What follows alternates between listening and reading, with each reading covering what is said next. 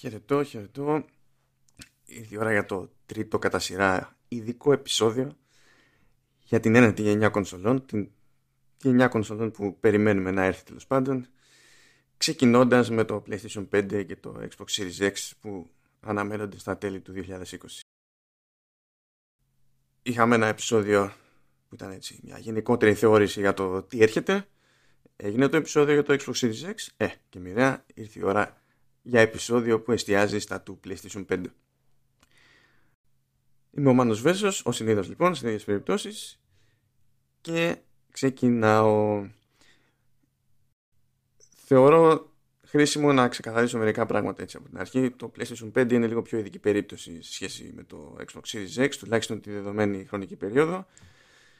Ε, μιας και είμαστε στα μέσα Μάιου, το συγκεκριμένο επεισόδιο γράφεται 12 Μάιου λείπουν αρκετά κομμάτια του puzzle ακόμη. Δηλαδή η Microsoft έχει εξηγήσει περισσότερα πράγματα για τη δική της κονσόλα, η Sony λιγότερα πράγματα, οπότε όπως και να το πιάσει κανένας είναι λιγότερα αυτά που μπορούν να υποθούν για το PlayStation 5, όχι όμως λιγότερο σημαντικά.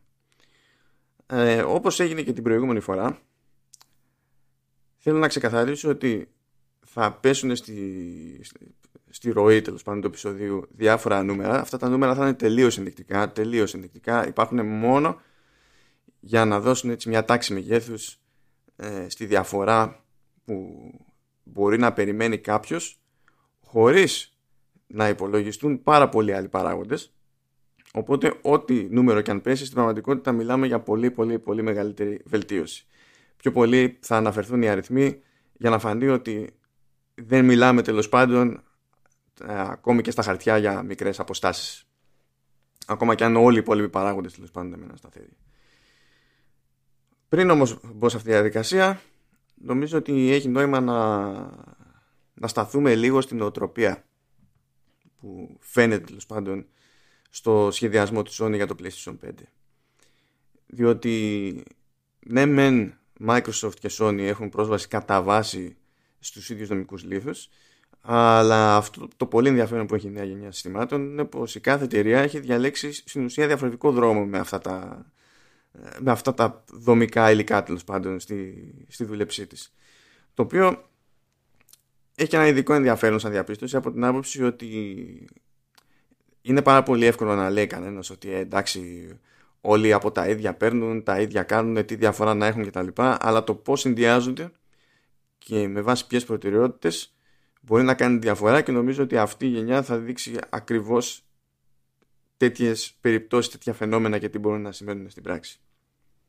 Τώρα, ένα πράγμα που, που προτιμώ να ξεκαθαριστεί τώρα από νωρίς έχει να κάνει λίγο με το πώς συνήθως μιλάει για το πώς ξεκίνησε ο σχεδιασμός της κονσόλας, πώς, πώς το εξηγεί η Sony ίδια. Η Sony άρχισε από την εποχή του PlayStation 4 και συνεχίζει την εποχή του PlayStation 5 να ξεκινά την όποια της παρουσίαση, την όποια της εξήγηση για το σύστημά της λέγοντας ότι φρόντισε να μιλήσει με πάρα πολλούς developers και να δει τι έχουν εκείνη περισσότερη ανάγκη, τι είναι σημαντικότερο για αυτούς. Το οποίο ισχύει, δεν υπάρχει καμία αμφιβολία γι' αυτό και σίγουρα ισχύει πολύ περισσότερο σε αυτές τις δύο γενιές, τη γενιά του PlayStation 4 και τη γενιά του PlayStation 5, ειδικά για τη Sony σε σχέση με το παρελθόν της. Παίρνει όντως περισσότερο στα σοβαρά το τι είναι αυτό που εξυπηρετεί το, τον developer όχι εις βάρος αυτού που θέλει να κάνει και η ίδια αλλά χωρίς να, να βάζει και σε απόλυτη προτεραιότητα τέλος πάντων αυτό που θέλει να πετύχει η ίδια. Βέβαια αυτό δεν είναι κάτι που είναι μοναδικό στοιχείο της Sony. Επειδή πέφτω συχνά σε κάποιες συζητήσεις και αναφέρουν αυτή την ατάκα έτσι ξανά και ξανά ότι ε, να έχει κοιτάξει τι θέλουν οι developers και αυτό είναι που προέχει πάνω απ' όλα κτλ. Αυτό που θέλω να πω κυρίως είναι ότι όταν λέει κάτι τέτοιο μια εταιρεία σαν τη Sony είναι κέρδος για όλους. Ισχύει, δεν έχω καμία αμφιβολία για το ότι ισχύει, το έχει δείξει τουλάχιστον και με το PlayStation 4 ότι όταν το έλεγε το, το εννοούσε. Δεν τίθεται θέμα. Αλλά δεν είναι από τους ισχυρισμούς που τους παίρνουμε και τους κάνουμε σημαία είναι από τους ισχυρισμούς που θα έπρεπε να είναι απαιτήσεις. Να είναι απαιτήσεις όχι μόνο από τους developers αλλά και από εμάς. Γιατί είναι και στο συμφέρον του gamer να έχει μια λογική εξέλιξη μια πλατφόρμα, ειδικά πλέον από την εποχή που είμαστε τώρα, που μια πλατφόρμα καλείται τέλος πάντων να υποστηρίζει τίτλους και τίτλους από προηγούμενες γενιές και να έχει μια κάποια σταθερότητα στον τρόπο με τον οποίο ε, αναπτύσσονται οι τίτλοι για να ξέρει και ο developer ότι μπορεί να κάνει μια επένδυση που δεν θα πάει για βρούμβες μέσα σε, σε λίγα χρόνια. Θα συνεχίσει να το αποδίδει προχωρώντας και προχωρώντας. Βάζω λοιπόν αυτό στην άκρη και ώρα να πάμε στους λεγόμενους ενδεικτικούς αριθμούς. Πάρα πολύ προσοχή εδώ πέρα, διότι δεν είναι αυτοί οι αριθμοί για να τους παίρνει κάποιος απόλυτα στα σοβαρά, είναι μόνο για να δημιουργείται μια πολύ γενική εντύπωση. Με βάση αυτό λοιπόν, να πούμε ότι 8 πύρινη CPU έχουμε στο PlayStation 5, 8 πύρινη CPU, είχαμε και στο PS4 και στο PS4 Pro. Ε, αλλά θα πιάσω σαν μπούσλα περισσότερο το PS4 Pro, δηλαδή να κάνουμε σύγκριση του νέου μηχανήματος με την ισχυρότερη εκδοχή της προηγούμενης γενιάς τους πάνω στην, στην πλατφόρμα. Οπότε αν κοιτούσαμε μόνο τις ταχύτητες των επεξεργαστών, μόνο, μόνο, μόνο αυτές, ε, θα βλέπαμε ότι στο PlayStation 5 έχουμε άνοδο κατά 67%. Φυσικά η βελτίωση στην απόδοση είναι πολλαπλάσια, διότι πάρα πολύ απλά δεν είναι μόνο η ονομαστική ταχύτητα, δεν είναι τα GHz και, και τα λοιπά. Είναι χίλια δύο άλλα πράγματα που κάνουν το σύνολο πιο αποδοτικό. Αντίστοιχα, ε, όπως εξήγησα και στο επεισόδιο για το Xbox Series X, η GPU ας πούμε ότι έχει πυρήνες, ας το πούμε πάλι πολύ χονδροειδώς, που λέγονται compute units. Και ο, το πλήθος των compute units, καθώς και η ταχύτητα στην οποία λειτουργούν, επηρεάζει, επηρεάζουν τη, το τελικό αποτέλεσμα, την συνολική επίδοση και απόδοση. Αυτό που έχει ένα νόημα, που εδώ συνυπολογίζουμε στην ουσία τη, τη διαφορά στη, στην αρχιτεκτονική, είναι ότι ο αριθμός των compute units από το PS4 Pro στο PlayStation 5 δεν αλλάζει. 36 έχει το ένα, 36 θα έχει και το άλλο. Ωστόσο η αποδοτικότητα έχει πάρα πολύ μεγάλη διαφορά. Αφού αν πούμε ότι εστιάζουμε στα teraflops που πάλι τα teraflop είναι ενδεικτικά μόνο για ένα συγκεκριμένο είδος διεργασίας όχι για το σύνολο ποτέ για το σύνολο. Ε, οπότε δεν είναι απολύτως ρεαλιστικό, ρεαλιστική βάση σύγκρισης απλά τέλος πάντων είναι ένα νούμερο που μπαίνει στη συζήτηση για να μπορέσουμε να πούμε μερικά πράγματα ε, ένα compute unit στη GPU του PlayStation 5 έχει υπερδιπλάσια απόδοση από ένα compute unit στη GPU του, του PS4 Pro. Σε κάθε περίπτωση, από τη μία μεριά στη CPU έχουμε αρχιτεκτονική Zen 2, είναι η τρέχουσα πιο πρόσφατη, αλλά σε λίγο δεν θα είναι ακριβώς πιο πρόσφατη, αρχιτεκτονική της AMD και στην περίπτωση της GPU έχουμε ε, αρχιτεκτονική RDNA 2 που αυτή τη στιγμή δεν έχει διατεθεί σε οποιαδήποτε μορφή οπουδήποτε. Δεν υπάρχει ούτε στο PC δηλαδή. Προχωρώντας αυτό φυσικά θα αλλάξει. Ως προς τη GPU δηλαδή και στο PlayStation 5 και στο Xbox Series X έχουμε το δηλαδή πιο φρέσκο δεν πάει. Δεν πάει. Μπορεί να προλάβουν δηλαδή και το λανσάρισμα στο PC. Ακόμα και να μην το προλάβουν θα είναι τόσο κοντά που στην ουσία πραγματικά θα έχουν ό,τι τελευταίο έχει να προτάξει η AMD σε αυτό το, το κομμάτι.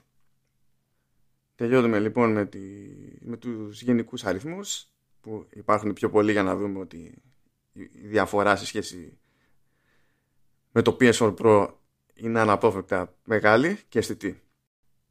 Και πάμε σε λίγο πιο συγκεκριμένα πράγματα. CPU λοιπόν. Στη CPU έχουμε ταχύτητα 3,5 GHz που αυτό είναι το ταβάνι ε, και υποστηρίζεται εξ αρχής hyperthreading. Το ότι μιλάμε για ταβάνι κρατήστε το στην άκρη του μυαλού σας θα μπει στη συζήτηση αργότερα. Αντίστοιχα σε, σε GPU έχουμε 36 compute units όπως είπα πιο πριν με ταβάνι στη συχνότητα 2,23 GHz και για όσους κάνουν και τα teraflops ωραία να πούμε ότι φτάνει με το ταβάνι αυτό στα 10,28 teraflops κτλ. Δεν έχει σημασία. Άλλα πράγματα έχουν σημασία που θα πιάσω σε πολύ λίγο. Ε, αυτό που έχει κάνει διαφορετικό η Sony τουλάχιστον σε αυτή τη διάδραση CPU και GPU είναι ότι έχει ταβάνι αντί να έχει σταθερή ταχύτητα. Αυτή είναι μια βασική διαφορά που έχει και σε σχέση με το Xbox Series X. Ταβάνι λοιπόν. Ταβάνι CPU, ταβάνι και στη GPU. Τι εννοεί ο ποιητής; Ο ποιητής εννοεί ότι ε, και οι δύο πλευρές μπορούν να φτάσουν μέχρι και σε αυτή την υψηλή ονομαστική συχνότητα 3,5 GHz για, το, για CPU 2,23 GHz για, για GPU αλλά αυτό δεν σημαίνει ότι θα είναι πάντα σε αυτή τη συχνότητα. Τώρα μπορεί να σας θυμίζουν διάφορα πράγματα αυτά, ειδικά από το χώρο του PC, που συνήθως οι προσαρμογές είναι πιο επιθετικές, πιο, πιο έντονες, ε, γιατί υπάρχουν θέματα αυτονομίας που πρέπει να υπολογιστούν και άλλα πράγματα που πολύ απλά στην κονσόλα δεν, έχουν, δεν είναι αντικείμενα ζήτησης, δεν, δεν μας αφορούν. Οπότε η προσαρμογή αυτή που κάνει η Sony στο, στο chip της έχει τελείως διαφορετική λογική. Κατά τη Sony, στη συντριπτική πλειοψηφία των, των περιπτώσεων, τόσο ο επεξεργαστής τόσο και, και η GPU θα λειτουργούν ουσιαστικά στην υψηλότερη δυνατή συχνότητα που μπορούν να πιάσουν. Εκεί που θα γίνεται προσαρμογή προς τα κάτω θα είναι ε, σε συγκεκριμένες περιπτώσεις και δύο μερικές που είναι ακραίες. Από τη μία περίπτωση, από τη μία μπάντα, υπάρχει το θέμα της θερμότητας. Αν για κάποιο λόγο προκύψει ένα παιχνίδι που κρατά τέρμα υψηλά τις συχνότητες αυτές για μεγάλο χρονικό διάστημα ώστε να δημιουργήσει πρόβλημα στη, στην ψήξη τότε υποτίθεται ότι θα γίνεται μια μικρή προσαρμογή και δεν χρειάζεται τεράστια προσαρμογή για να υπάρχει ουσιαστικό κέρδος σε, σε θερμότητα θα γίνεται όποια τέλος πάντων προσαρμογή από όποια μεριά έχει νόημα να γίνει για να μην ξεφύγει το, το θέμα με την ψήξη. Αυτό είναι το, το ένα κομμάτι. Το άλλο κομμάτι έχει να κάνει με το κατά πόσο η ισχύς του chip πηγαίνει χαμένη σε ορισμένα σενάρια. Και αν έχει νόημα, αν δεν έχει νόημα. CPU ή GPU να είναι είτε στην υψηλότερη δυνατή ταχύτητα, είτε γενικά σε οτιδήποτε μπορεί να θεωρηθεί υψηλή ταχύτητα. Αυτό γιατί υπάρχουν κάποιοι τίτλοι που μπορεί να είναι και σκηνές σε τίτλους τέλος πάντων που δεν είναι πολύ πόνο σε GPU και εκείνη την ώρα όχι τόσο πόνο σε CPU. Μπορεί να ισχύει και το αντίστροφο. Σε εκείνη την περίπτωση, αν πούμε ότι ένα σύστημα κρατάει τα πάντα στην ίδια ταχύτητα και λειτουργούν non-stop σε, σε μια φάση, καταλήγουν κατά μία έννοια να τρέχουν, τρέχουν, τρέχουν χωρίς να έχουν κάτι να κάνουν. Σε ένα τέτοιο σενάριο λοιπόν, όποια πλευρά απλά έχει λιγότερα πράγματα να κάνει, μπορεί να τα κάνει στην ταχύτητα που πρέπει, να τα έχει έτοιμα τέλος πάντων όταν πρέπει, ρίχνοντας την ταχύτητα με την οποία τρέχει. Και έτσι βέβαια γίνεται κύκλος με το θέμα της εκλειόμενης θερμότητας και της ψήξης και στην ουσία έχουμε πιο σπάνια ακραία σενάρια που τέλος πάντων θα πρέπει να καλύψει το όποιο σύστημα ψήξης έχει η Sony. Και γενικά δεν ξέρουμε ποιο είναι το σύστημα ψήξης που έχει η Sony. Δεν έχει πει τίποτα γι' αυτό. Έχει τάξει ότι θα μιλήσει ξεχωριστά για αυτή την υπόθεση. Ε, όμως τέλος πάντων έχει δώσει μερικές έτσι, ενδείξεις για κάποια πράγματα. Π.χ. Ε, κατά τον Μάρκ Σέρνη αντί να έχουμε τέλος πάντων ε, ένα σύστημα ψήξης που κοιτάζει ποια είναι η θερμοκρασία και με βάση το ποια είναι η θερμοκρασία αλλάζει έντονα τη λειτουργία του για να μην πάθει πάνω το μηχάνημα. Εδώ τα πράγματα λειτουργούν κάπως αλλιώς. Υποτίθεται ότι έχουν υπολογίσει, έχουν φτιάξει ένα μοντέλο, τέλος πάντων, ένα μαθηματικό μοντέλο, ας το πούμε έτσι, ε, για την τυπική συμπεριφορά ενός τέτοιου chip.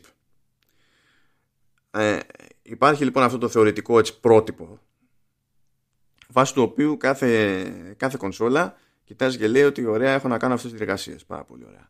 Πόσο έχει υπολογιστεί κατά το πρότυπο αυτό ότι αυτές τις εργασίες επιβαρύνουν τέλος πάντων σε κατανάλωση ενέργειας, τόσο. Η οποία κατανάλωση ενέργειας συνήθως σημαίνει και κάποια πράγματα τέλος πάντων από σπόντα, κατ' επέκταση για, τη, για την έκκληση θερμότητας.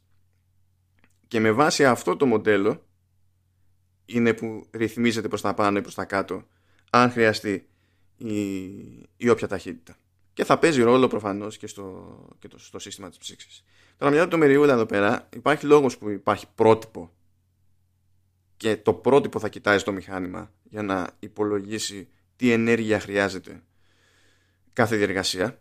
Διότι πάρα πολύ απλά μπορούμε να πούμε ότι κατασκευάζει μια εταιρεία ένα εκατομμύριο chips με τις ίδιες τεχνικές προδιαγραφές αλλά στην πραγματικότητα, στην πράξη πάντα υπάρχουν μικροδιαφορές και επειδή προφανώς δεν είναι ρεαλιστικό να προσπαθήσει να φτιάξει ξεχωριστό πρότυπο για κάθε κονσόλα ξεχωριστά είναι, είναι πολύ πιο δύσκολη υπόθεση να γίνει αυτό το πράγμα και κατά πάσα πιθανότητα και ασύμφορη εδώ που τα λέμε. Ε, καταλήγει σε αυτό το πρότυπο που τέλος πάντων ξέρει ότι από εκεί και πέρα η απόκληση, πιθανή απόκληση σε σχέση με το chip που θα έχει το μηχάνημα του α, του β, του γ χρήστη θα κινηθεί σε ένα πλαίσιο και μπορεί τέλος πάντων να το συνυπολογίσει και αυτό, και αυτό κάπως. Οπότε το σκεπτικό σε όλα αυτά τα πράγματα είναι ότι είναι πιο προβλέψιμο πιο, πιο προβλέψιμη η κατανάλωση του συστήματος σε κάθε τέλος πάντων πιθανό σενάριο και άμα είναι πιο προβλέψιμη η κατανάλωση του, του συστήματος τότε είναι και λίγο πιο εύκολο να σχεδιαστεί ένα σύστημα ψήξη τέλος πάντων που να κρατά τα πράγματα σε, σε λογικά επίπεδα. Αυτό έχει ενδιαφέρον διότι δείχνει, όχι απλά δείχνει και ο ίδιος ο Μαρκ που είναι ο, ο Chief System Architect του, του PlayStation 5 και τον ίδιο ρόλο έχει και στο PlayStation 4 ε, ο Σέρνη είπε δημοσίως στη παρουσίαση με τις πρώτες τεχνικές λεπτομέρειες για την κονσόλα ότι στο παρελθόν η Sony δεν έχει κάνει απαραίτητα και την καλύτερη δουλειά στο θέμα της ψήξης. Οπότε πιστεύω ότι ένας λόγος που μπήκε στη διαδικασία να κάνει τις συγκεκριμένες επιλογές ήταν για να ρίξει την πολυπλοκότητα του συστήματος ψήξης. Τώρα αν το κάνει αυτό ε, λόγω ας το πούμε νοοτροπίας, αν το κάνει για να κρατήσει το κόστος του συστήματος ψήξης ε, πιο χαμηλά διατηρώντας το, απλό, το απλούστερο δεν γνωρίζω. Αλλά νομίζω ότι όλες αυτές τις επιλογές που έχουν γίνει ως προς αυτή τη συμπεριφορά που περιγράφω ε, σε αυτή τη φάση πηγαίνουν πακέτο με την προσέγγιση που θέλει να έχει η Sony στο, στο κομμάτι της ψήξης. Και ακριβώς αν μπορεί να παίζει και να υπολογίζει με τέτοιες μικροδιαφορές εδώ και εκεί έχω την υποψία ότι υπάρχει ελπίδα το PlayStation 5 σε σχέση με το Xbox Series X τουλάχιστον να είναι λιγότερο ογκώδες δεν θα πορκιστώ, αλλά τέλος πάντων αυτή είναι η υποψία μου στη, στην προκειμένη περίπτωση. Τώρα, μένουν μερικά πραγματάκια ακόμη για, για CPU και GPU. Ένας άλλος παράγοντας που κατά τη γνώμη μου έχει παίξει σημαντικό ρόλο σε επιλογές που έχει κάνει η Sony, ειδικά στην περίπτωση της GPU,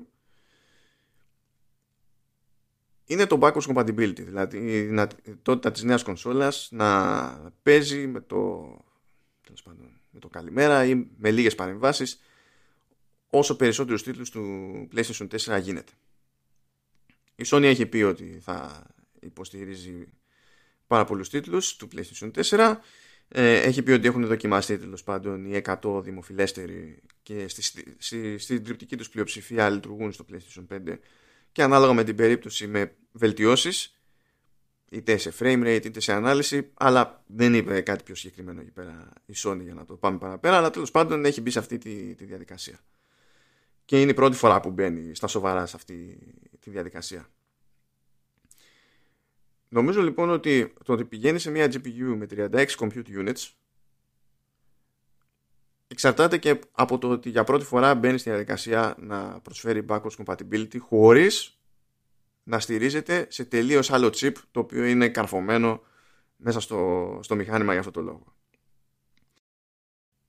Τα 36 compute units, όπως είπα πιο πριν, έχουν τον ίδιο ακριβώς αριθμό με ε, τα compute units που βρίσκουμε στο PlayStation 4 Pro. Και δεν είναι καθόλου τυχαίο επίσης ότι και στο PlayStation Pro και στο PlayStation 5 ο αριθμός των compute units είναι ακριβώς ο διπλάσιος εκείνων που βρίσκουμε στο κλασικό PlayStation 4. Γενικά επειδή οι διεργασίες τέλος πάντων διαμοιράζονται κάπως. Ε, είναι πιο εύκολο για τις μηχανές, για τους developers, για οποιονδήποτε εμπλέκεται τέλος πάντων σε μια τέτοια διαδικασία ε, αλλά και για όποιο αυτοματοποιημένο σύστημα μπορεί να στήσει μια εταιρεία για να μοιράζει τις διεργασίες να, πεις ένα, να, να πιάσει κώδικα που λειτουργούσε κάπως και να πει ότι κοίταξε να δεις είχες μάθει αγαπητέ κώδικα να μοιράζει σε τόσες μεριές μπορείς να μοιραστείς και εδώ ακριβώς αυτές τις μεριές ή αν έχουμε παραπάνω μεριές μπορείς να μοιραστείς σε άλλες τόσες. Έχουμε το διπλάσιο αριθμό. Το να έχουμε το διπλάσιο αριθμό είναι πιο πρακτική, κάνει όλη αυτή η διαδικασία πιο απλή σε σχέση με, να, με το να έχουμε διπλάσιο και κάτι διπλάσιο παρά. Αντίστοιχα θα ήταν πιο εύκολο ας πούμε ναι, το ίδιο εύκολο μάλλον να πηγαίναμε σε τριπλάσια compute units. Το πρόβλημα με τα τριπλάσια compute units επειδή πάλι θα ήταν ένας πολλαπλασιασμός που θα έβγαινε τέλος πάντων σε ακέραιο κανονικά ε, σε αυτή τη, την περίπτωση θα καταλήγαμε σε τόσα πολλά compute units θα ήταν πάρα πάρα πάρα πολύ δύσκολο να υπάρξει καν η GPU αυτή. Θα θέλαμε δηλαδή 54 compute units. Και γενικά όσα περισσότερα τα compute units ε, τόσο περισσότερο χώρο πιάνουν πάνω στο chip προφανώς και αυτό κάνει την κατασκευή του chip πιο δύσκολη ε, το τελικό του κόστος πιο ακριβό και τα λοιπά. Οπότε από τη μία εγώ ποντάρω στο ότι κάπως έτσι σκέφτηκε η Sony και από την άλλη με αυτός δεδομένο είπε ότι πάρα πολύ ωραία έχω το περιθώριο να πάω σε πολύ υψηλότερη συχνότητα από ό,τι θα πήγαινα υπό άλλες συνθήκες. Και κάπως έτσι καταλήγουμε στη, στο ταβάνι τέλος πάντων της ταχύτητας να είναι στα 2,23 GHz που είναι πάρα πολύ υψηλή συχνότητα γενικά από όπου για να το πιάσει κανένας. Είναι πάρα πολύ υψηλή αυτή η συχνότητα. Είναι και λογική επιλογή, βασικά πέρα από λογική, είναι και αναγκαία επιλογή, διότι από τη στιγμή που υπάρχουν λιγότερα compute units για να κάνουν κάποια πράγματα, για να πούμε ότι θέλουμε να πιάσουμε ένα συγκεκριμένο τελικό αποτέλεσμα, ε, που θα το πιάναμε αλλιώς έτσι και είχαμε περισσότερα compute units, πρέπει να βάλουμε αυτά τα units που έχουμε να τρέχουν πιο γρήγορα, πιο πανεκόβλητα. Αλλά προχωράμε. Το επόμενο κομμάτι του puzzle είναι RAM που είναι GDDR6. Συνεχίζεται δηλαδή η παράδοση, η πρόσφατη παράδοση στις κονσόλες που η RAM συστήματος στην ουσία είναι RAM που υπό άλλες συνθήκες στο PC βρίσκουμε μόνο σε, σε GPU. Έχουμε 16 GB RAM. Δεν είναι τεράστιο το άλμα από άποψη χωρητικότητας. Είναι μεγάλο ε, από άποψη απόδοσης. Ε, και στο PlayStation 5 όπως και στο PlayStation 4 έχουμε πολύ συγκεκριμένο σταθερό bandwidth και στα 16 GB δεν υπάρχει κάτι που πρέπει να υπολογίσει αλλιώς τέλος πάντων το developer. Το ότι δεν είναι περισσότερο συναρπαστική η κατάσταση με τη RAM στο PlayStation 5 νομίζω ότι είναι από τα καλά του PlayStation 5 διότι στην περίπτωση του Series X ε, τα πράγματα είναι λίγο πιο πολύπλοκα και γι' αυτό είχα να εξηγήσω περισσότερα. Εδώ είναι, είναι και έρχεται η ώρα μπαμ μπαμ να μιλήσουμε για SSD. Εδώ τα πράγματα είναι πιο περίεργα. Στην ουσία, ό,τι περίεργο έχει κάνει η Sony στο δικό της το μηχάνημα είναι σε αυτά που είπαμε για CPU και GPU και ακόμη περισσότερο σε αυτά που θα πούμε τώρα για 825 GB λοιπόν. Στην αρχή δεν έβγαζε πολύ νόημα αυτό το νούμερο γιατί δεν έχουμε συνηθίσει να πετυχαίνουμε τέτοια νούμερα. Σίγουρα δεν έχουμε συνηθίσει να πετυχαίνουμε χωρητικότητες που να είναι μονή αριθμή αλλά δεν έχει σημασία. Σημασία έχει ότι αυτό που διάλεξε να κάνει η Sony ε, είναι να χρησιμοποιήσει μνήμη flash σε αυτή την περίπτωση αλλά να πατήσει πάνω στο πρότυπο PCI 4 PCI Express 4.0 τέλος πάντων. Ε, αυτό είναι το πιο ενδιαφέρον ρίσκο που έχει πάρει από την άποψη ότι είναι λίγα τα παραδείγματα στην αγορά. ε, είναι, είναι φρέσκια προδιαγραφή ακόμη η PCI Express 4 έχει πολύ υψηλό bandwidth.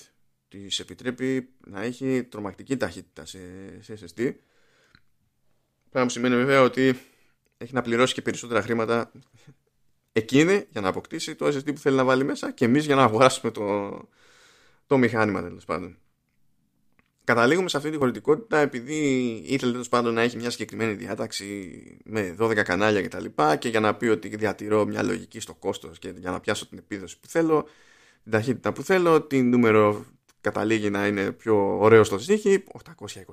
Δηλαδή δεν υπάρχει κάτι πιο πολύπλοκο από πίσω. Είναι, είναι καθαρά σχέση απόδοσης τιμής δεδομένων των υπόλοιπων επιλογών που έχουν γίνει.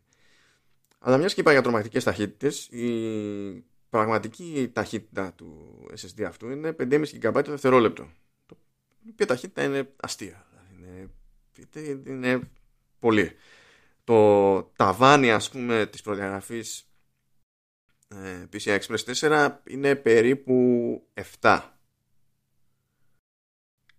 Πράγμα που σημαίνει ότι με το καλημέρα ε, το μηχάνημα έχει SSD που πρέπει να δώσουμε καλά λεφτά για να το πετύχουμε οπουδήποτε τέλος πάντων σε τέτοιες οριτικότητε και να το βάλουμε σε, σε PC.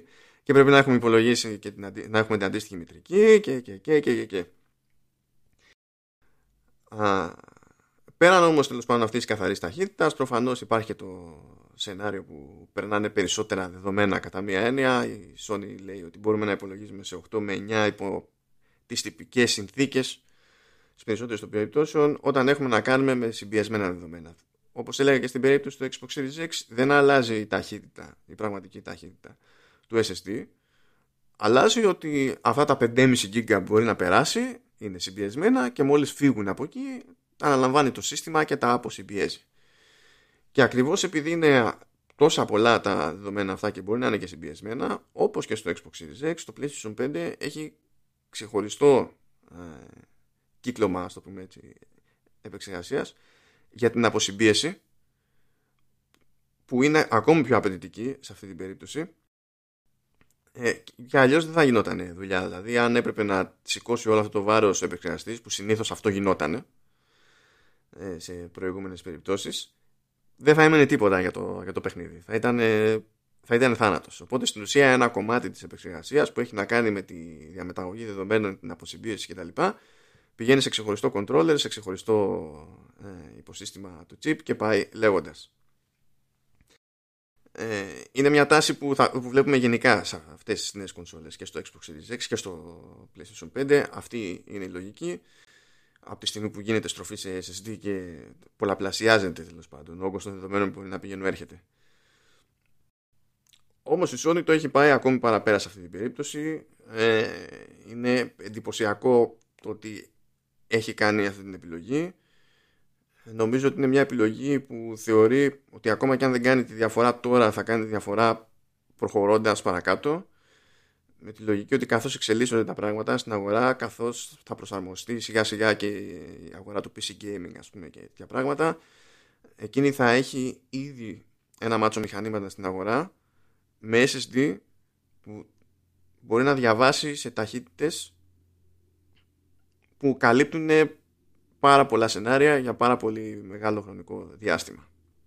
Κατά τα άλλα, όπως και στο Xbox Series X, η λογική είναι ότι το, το SSD λειτουργεί σαν ε, προέκταση της RAM. Η λογική είναι ότι ε, ε, δεν έχουμε κάνει τεράστιο άλμα στη RAM, αλλά φροντίζουμε όταν χρειαστούν να περάσουν δεδομένα στη RAM, αυτά να έρχονται όσο πιο γρήγορα γίνεται.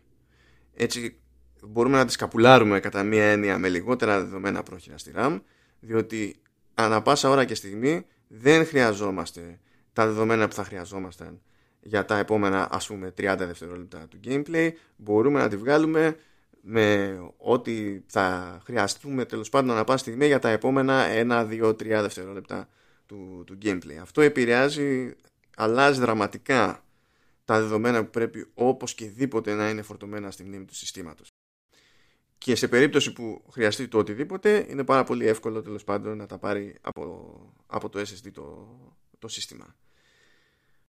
Τώρα η Sony έχει πει ότι θα υποστηρίζει και, και SSD του εμπορίου σε περίπτωση που θέλει να προσθέσει κάποιος χρήστης για να έχει μεγαλύτερη άπλα.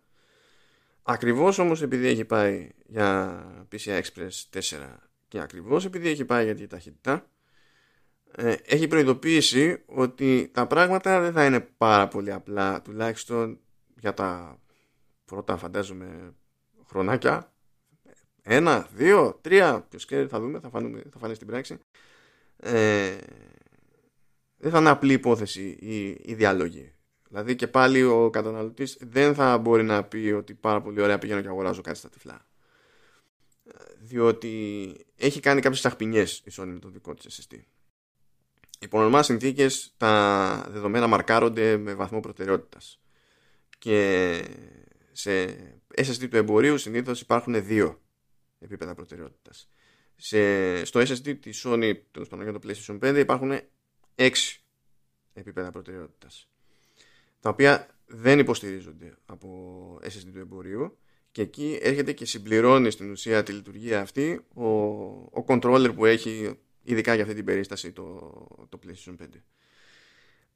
Όμως, επειδή σε κάποιες περιπτώσεις θαύματα δεν γίνονται, για να είναι σίγουρο ότι ο SSD του εμπορίου θα προσφέρει την ίδια συμπεριφορά με τον ενσωματωμένο SSD, στην ουσία δεν πρέπει ο καταναλωτής να λέει ότι «Α, τι ταχύτητα πιάνει ο εσωτερικός 5,5 γίγκα το δευτερόλεπτο άρα και εγώ πρέπει να πάρω από το εμπόριο κάποιον που να πιάνει 5,5 γίγκα το δευτερόλεπτο θα πρέπει να διαλέξει κάτι που πηγαίνει ακόμη πιο γρήγορα ώστε να καλύπτεται η διαφορά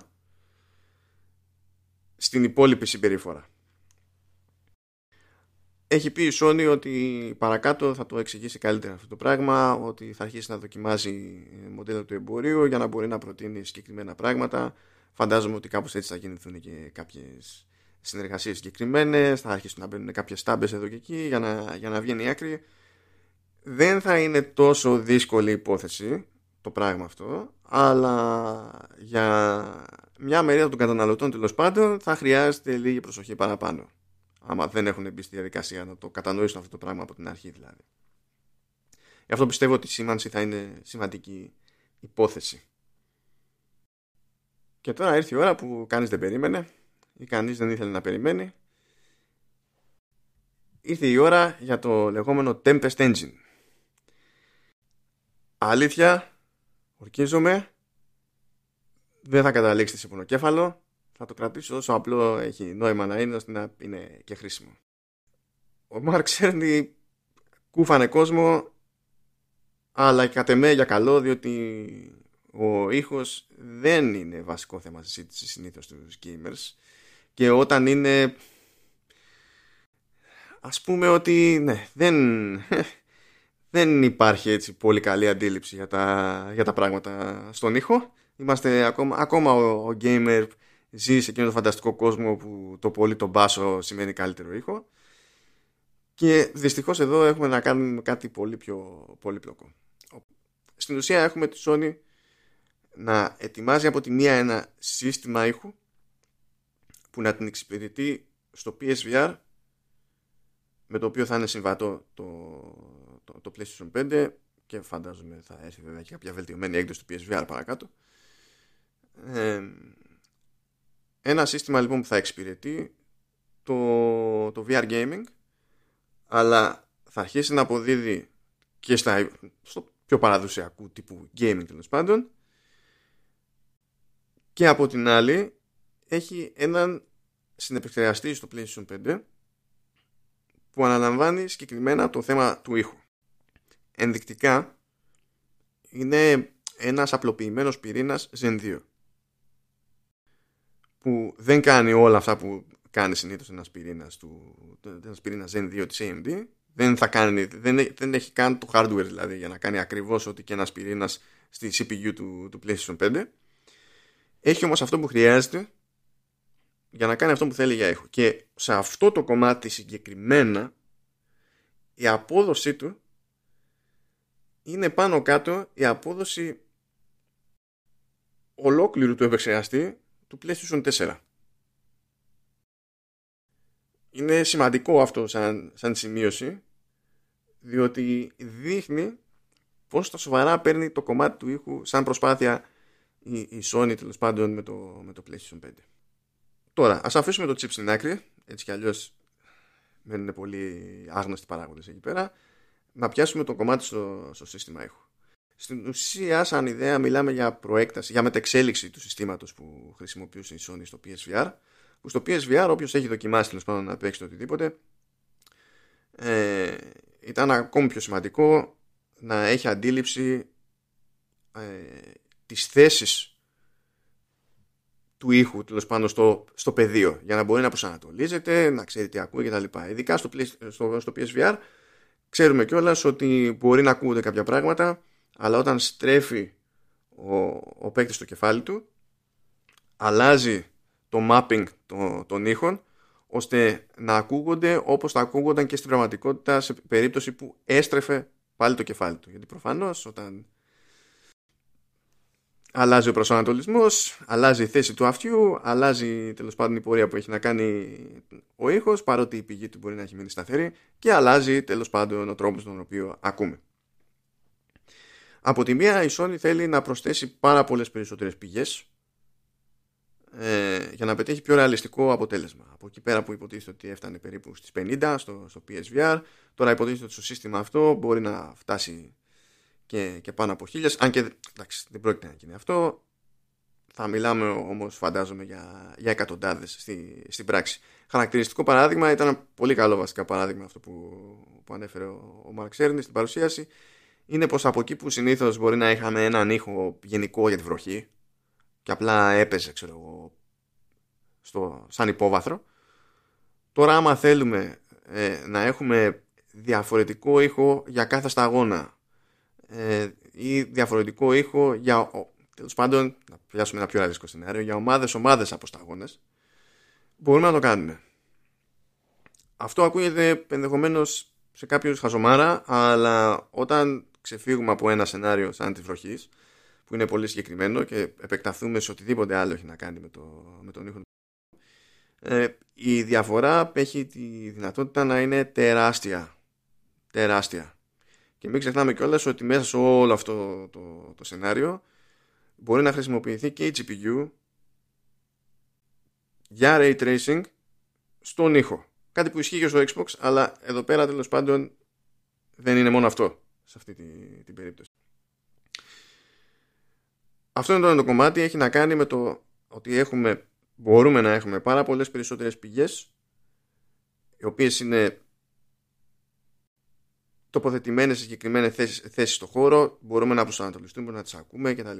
Αυτό μπορεί να δημιουργήσει ατμόσφαιρα, μπορεί να δώσει πλεονέκτημα σε, σε ανταγωνιστικά παιχνίδια, μπορεί να κάνει πάρα πολλά πράγματα. Ωραία λοιπόν, έχουμε ένα chip που μπορεί να το επεξεργαστεί αυτό το πράγμα και έχουμε και ένα σύστημα ήχου που μας διευκολύνει να το κωδικοποιήσουμε. Αλλά το σημαντικότερο όλο είναι το πώς φτάνει όλο αυτό στο αυτή. Στο PSVR δεν έχουμε απορία για αυτό το πράγμα. Έχουμε δει ότι ε, το έχει κάνει μέχρι ένα σημείο. Θα συνεχίσει στην ίδια λογική. Η αλήθεια είναι ότι αυτό το πράγμα όσο έχουν τα, τα πράγματα δεν μπορεί να γίνει σε ηχεία τηλεόρασης, δεν μπορεί να γίνει σε ηχόμπαρα, δεν μπορεί να γίνει σε κάποιο ηχοσύστημα με πολύ κάναλο, με χ αριθμό ηχείων. Αυτό που περιγράφει προσπαθεί να κάνει Sony το λέει και ο Σέρνη ότι είναι κάτι στο οποίο στοχεύει σε τέτοιου είδους περιπτώσεις. Κάτι που δεν έχει λυθεί, κάτι για το οποίο παλεύουν διάφορες εταιρείες στην, στην αγορά και στον χώρο του ήχου γενικότερα.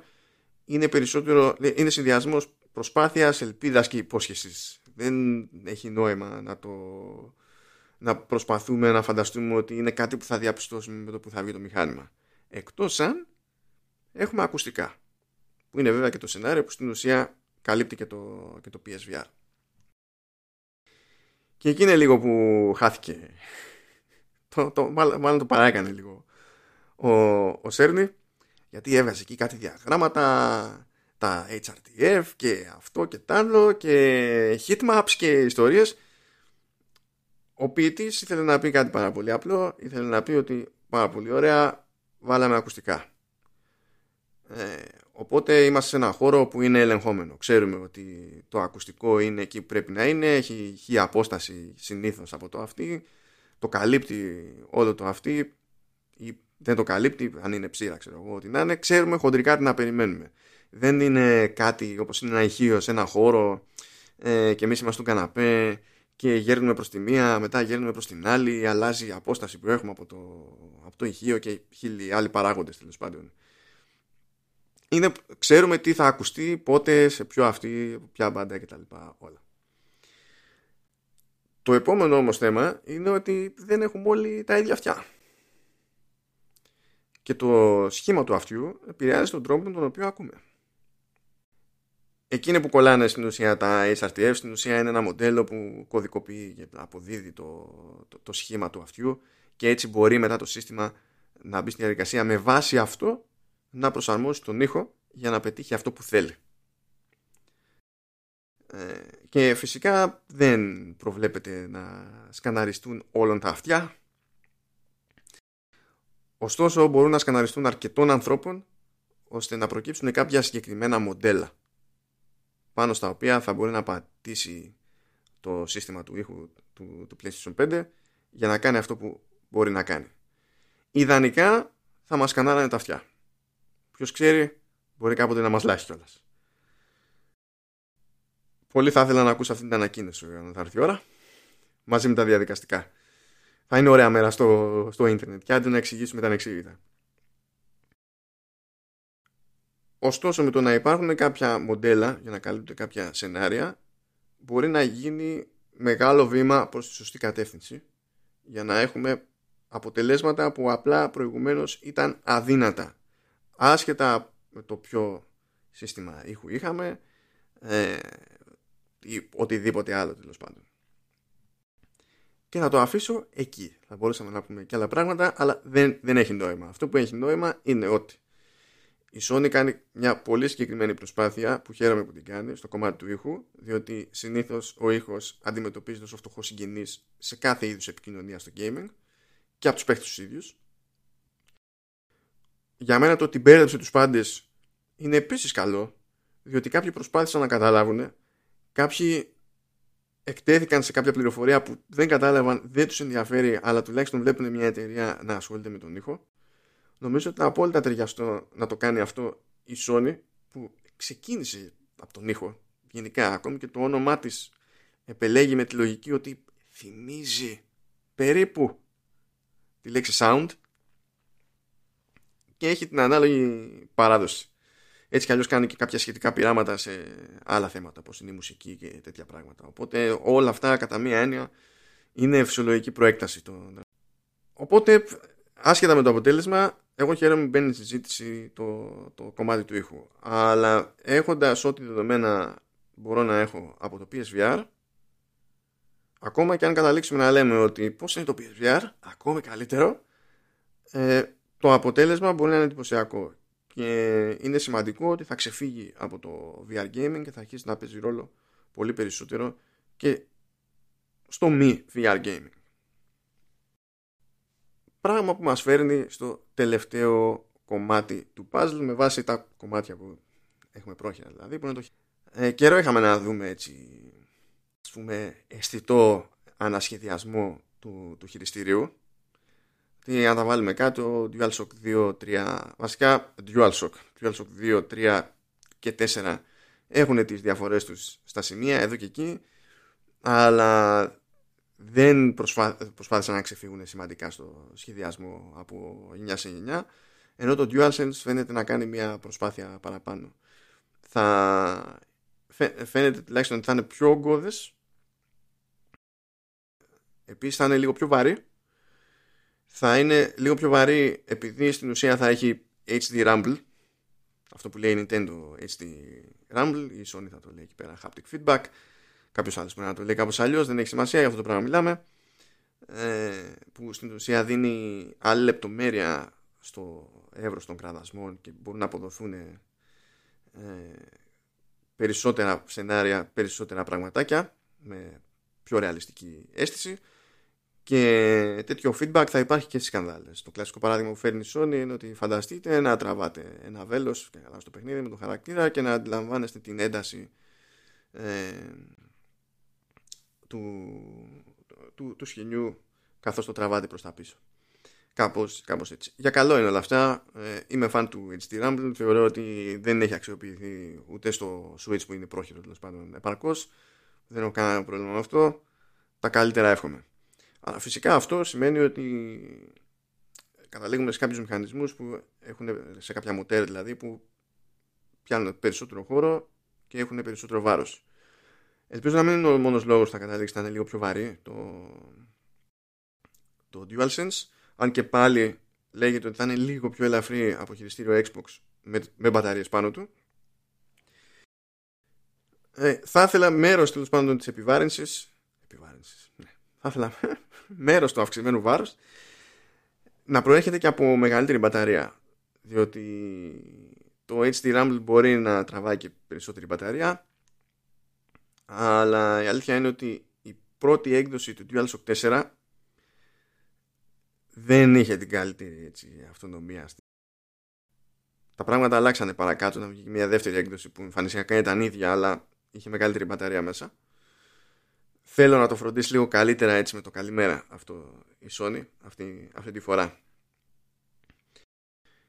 Ε, κατά τα άλλα, άλλες μέρες έχουν ανασχεδιαστεί οι σκανδάλες από ό,τι φαίνεται. Η σύνδεση και φόρτιση θα γίνεται με θύρα USB-C. Αμήν. θα υπάρχει κανονικά trackpad.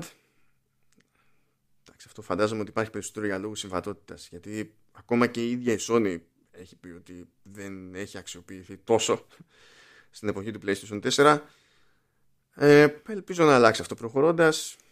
Τέλος πάντων, είναι αυτό που είναι. Υπάρχει και πάλι light bar, αλλά δεν είναι bar. είναι, τέλος πάντων, είναι περιθώρια αριστερά και δεξιά λίγο ε, στο, στο trackpad. Οπότε είναι πιο, πιο διακριτικό. Και μέσα στο όλα θα υπάρχει και μικρόφωνο. Δεν είμαι σίγουρος ποια είναι η πραγματική χρησιμότητα αυτού του μικροφόνου. Η Sony λέει ότι αν κάποιος θέλει να ξεκινήσει ε, voice chat μπορεί να το κάνει εύκολα χωρίς να βάλει headset απλά έχοντας το χειριστήριο κοντά δεκτό, κανένα πρόβλημα αλλά ταυτόχρονα λέω ότι ε, εντάξει αν είναι να παίζετε βέβαια για να συνεννοήσετε σαν άνθρωποι καλό είναι να έχετε headset οπότε δεν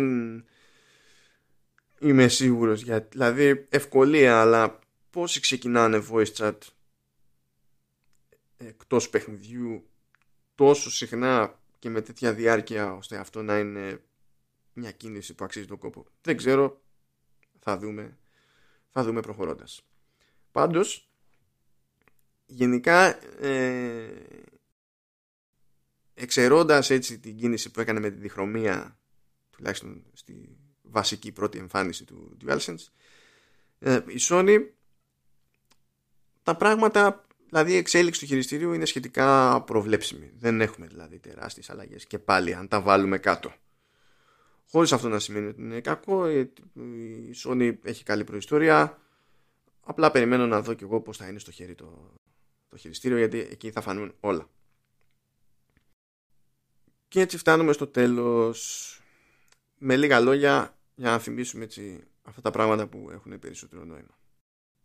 Η Sony φαίνεται να έχει κάνει μερικές πολύ συγκεκριμένες σκέψεις ε, οι οποίες έχουν από μόνος τους ειδικό ενδιαφέρον. Φαίνεται να είναι η πρώτη φορά που κάνει επιλογές για το, για το σύστημά της και με γνώμονα το backwards compatibility. Και αυτό, αυτό φαίνεται. Αυτό είναι διπλά σημαντικό για την περίπτωση της Sony. Οι επιλογές που φαίνεται να έχει κάνει μάλλον τη κλειτώνουν από ένα επίπεδο κόπου τέλος πάντων που θα χρειαζόταν για να φροντίσει όσο γίνεται περισσότεροι τίτλοι του, PS, του PS4 να τρέχουν κανονικά στο, στο PlayStation 5 ε, δεν μπορεί να ρίξει σε ένα τέτοιο εγχείρημα τους μηχανικούς που έχει μια εταιρεία σαν, σαν, η Microsoft. Δεν μπορεί να το κάνει. Οπότε έχει νόημα να μπει στη διαδικασία να σχεδιάσει το μηχάνημά της με τέτοιο τρόπο ώστε να γλιτώνει από αλλού τον κόπο Αντίστοιχα έχει να πει και στους developers ότι παιδιά κοιτάξτε να δείτε πως είχατε υπολογισμένα τα πράγματα ότι χωρίζονται πάλι οι διεργασίες κτλ. πριν ωραία είναι, εύκολο, είναι πιο εύκολο να μετακομίσει από μία μπάντα στην άλλη με λιγότερο κόπο κτλ. Πάρα πολύ ωραία όλα αυτά. Εκεί που έχει βάλει έτσι ένα πολύ πιο ειδικό στοίχημα που άμα της βγει ε, και ειδικά αν φροντίσει τέλος πάντων να το αναδείξει με τις δικές παραγωγές φαντάζομαι ότι αυτό θα μπει στη διαδικασία να κάνει δεν ήταν και λογικό κάποιο άλλο ενδεχόμενο.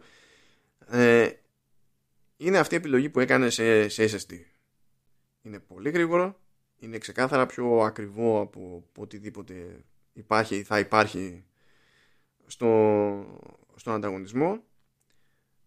Ούτως ή άλλως η μετάβαση σε SSD μπορεί να επηρεάσει το, το design γενικότερα ενός παιχνιδιού. Δεν είναι μόνο η χρόνη φόρτωσης και, και τα λοιπά. Άμα ήταν μόνο η χρόνη φόρτωσης θα μας κλαίγανε τέλος πάντων δίνει και άλλη ελευθερία στους developers αυτή η ταχύτητα που προσφέρει το, το SSD και ως προς αυτό η Sony μπορεί να πει ότι προσφέρει ακόμη μεγαλύτερη ελευθερία για κάποια πειράματα που απλά θα είναι αδύνατα στο, στον ανταγωνισμό. Αυτό είναι το ένα ενδιαφέρον κομμάτι και το δεύτερο ενδιαφέρον κομμάτι αυτή τη φορά έχει πάρει πολύ πολύ περισσότερο στα σοβαρά το θέμα της ψήξης του, του συστήματος. Δεν είναι απλά κάτι που βάζει κατόπιν εορτής τέλος πάντων αφού έχει κάνει τις επιλογές της στο υπόλοιπο hardware και έχει δει την κατανάλωση θερμότητα και λέει «Α, τι ωραία, τι, τι βολεύει να κάνουμε, θα κάνουμε αυτό». Είναι κάτι που έχει επηρεάσει στο σύνολο τις επιλογές της στο, στο μηχάνημα αυτό. Καλά κάνει, καιρός ήταν και πιστεύω ότι θα συνεχίσει έτσι στο, στο εξής. Είτε έρθει η ώρα για κάποια βελτιωμένη έκδοση του PlayStation 5, είτε έρθει η ώρα για το PlayStation 6, είτε δεν ξέρω και εγώ τι άλλο μπορεί να είναι. Και όπως είπα ήδη, ε, είναι σημαντικό ότι κάνει πολύ συνειδητή, πολύ συγκεκριμένη, πολύ ενδιαφέρουσα προσπάθεια για να προχωρήσει τον ήχο στα, στα games. Γιατί αυτό που κάνει είναι όντως προσπάθεια να προχωρήσει γενικότερα τον ήχο στα games και νομίζω ότι αυτή η προσπάθεια έχει νόημα να εκτιμάται ακόμα και αν υποθέσουμε ότι για κάποιο λόγο αποτυγχάνει ε, δεν περπατάει ε, δεν ενδιαφέρει τον κόσμο δεν έχει σημασία τι νομίζω ότι και μόνο η προσπάθεια πρέπει, πρέπει να εκτιμηθεί σε αυτή την περίπτωση. Και κάπου εδώ τελειώνει και αυτό το, το επεισόδιο βγάλαμε τα χοντρά τέλος πάντων για το PlayStation 5 έτσι κι αλλιώς θα έχουμε αρκετά ακόμα να συζητάμε έχουμε αρκετά ακόμα να μάθουμε ε, προχωρώντας. Όμως στο επόμενο επεισόδιο το μενού περιλαμβάνει ένα ιδιότυπο versus ας το πούμε έτσι αφού θα βάλω δίπλα-δίπλα τα τεχνικά χαρακτηριστικά της κάθε κονσόλας τις σημειώσεις μου κτλ για να δω σε κάθε ένα από τα δομικά στοιχεία τέλος πάντων που φαίνεται σε ποια μεριά φαίνεται να γέρνει η, η πλάστιγκα. Ε, σε κάποιες περιπτώσεις μπορεί να έχει νόημα η διαφορά, σε κάποιες άλλες περιπτώσεις μπορεί να μην έχει νόημα η διαφορά και καθώς θα προχωράνε τα πράγματα θα προσπαθώ να υποθέτω και τι μπορεί να σημαίνει αυτό στην πράξη κατά περίπτωση. Οπότε καλή χώνεψη μετά από αυτό το επεισόδιο το οποίο ξέρω ήταν λίγο περίεργο και ετοιμαστείτε έτσι για περισσότερο τζέρτζελο την επόμενη φορά. Γεια και χαρά.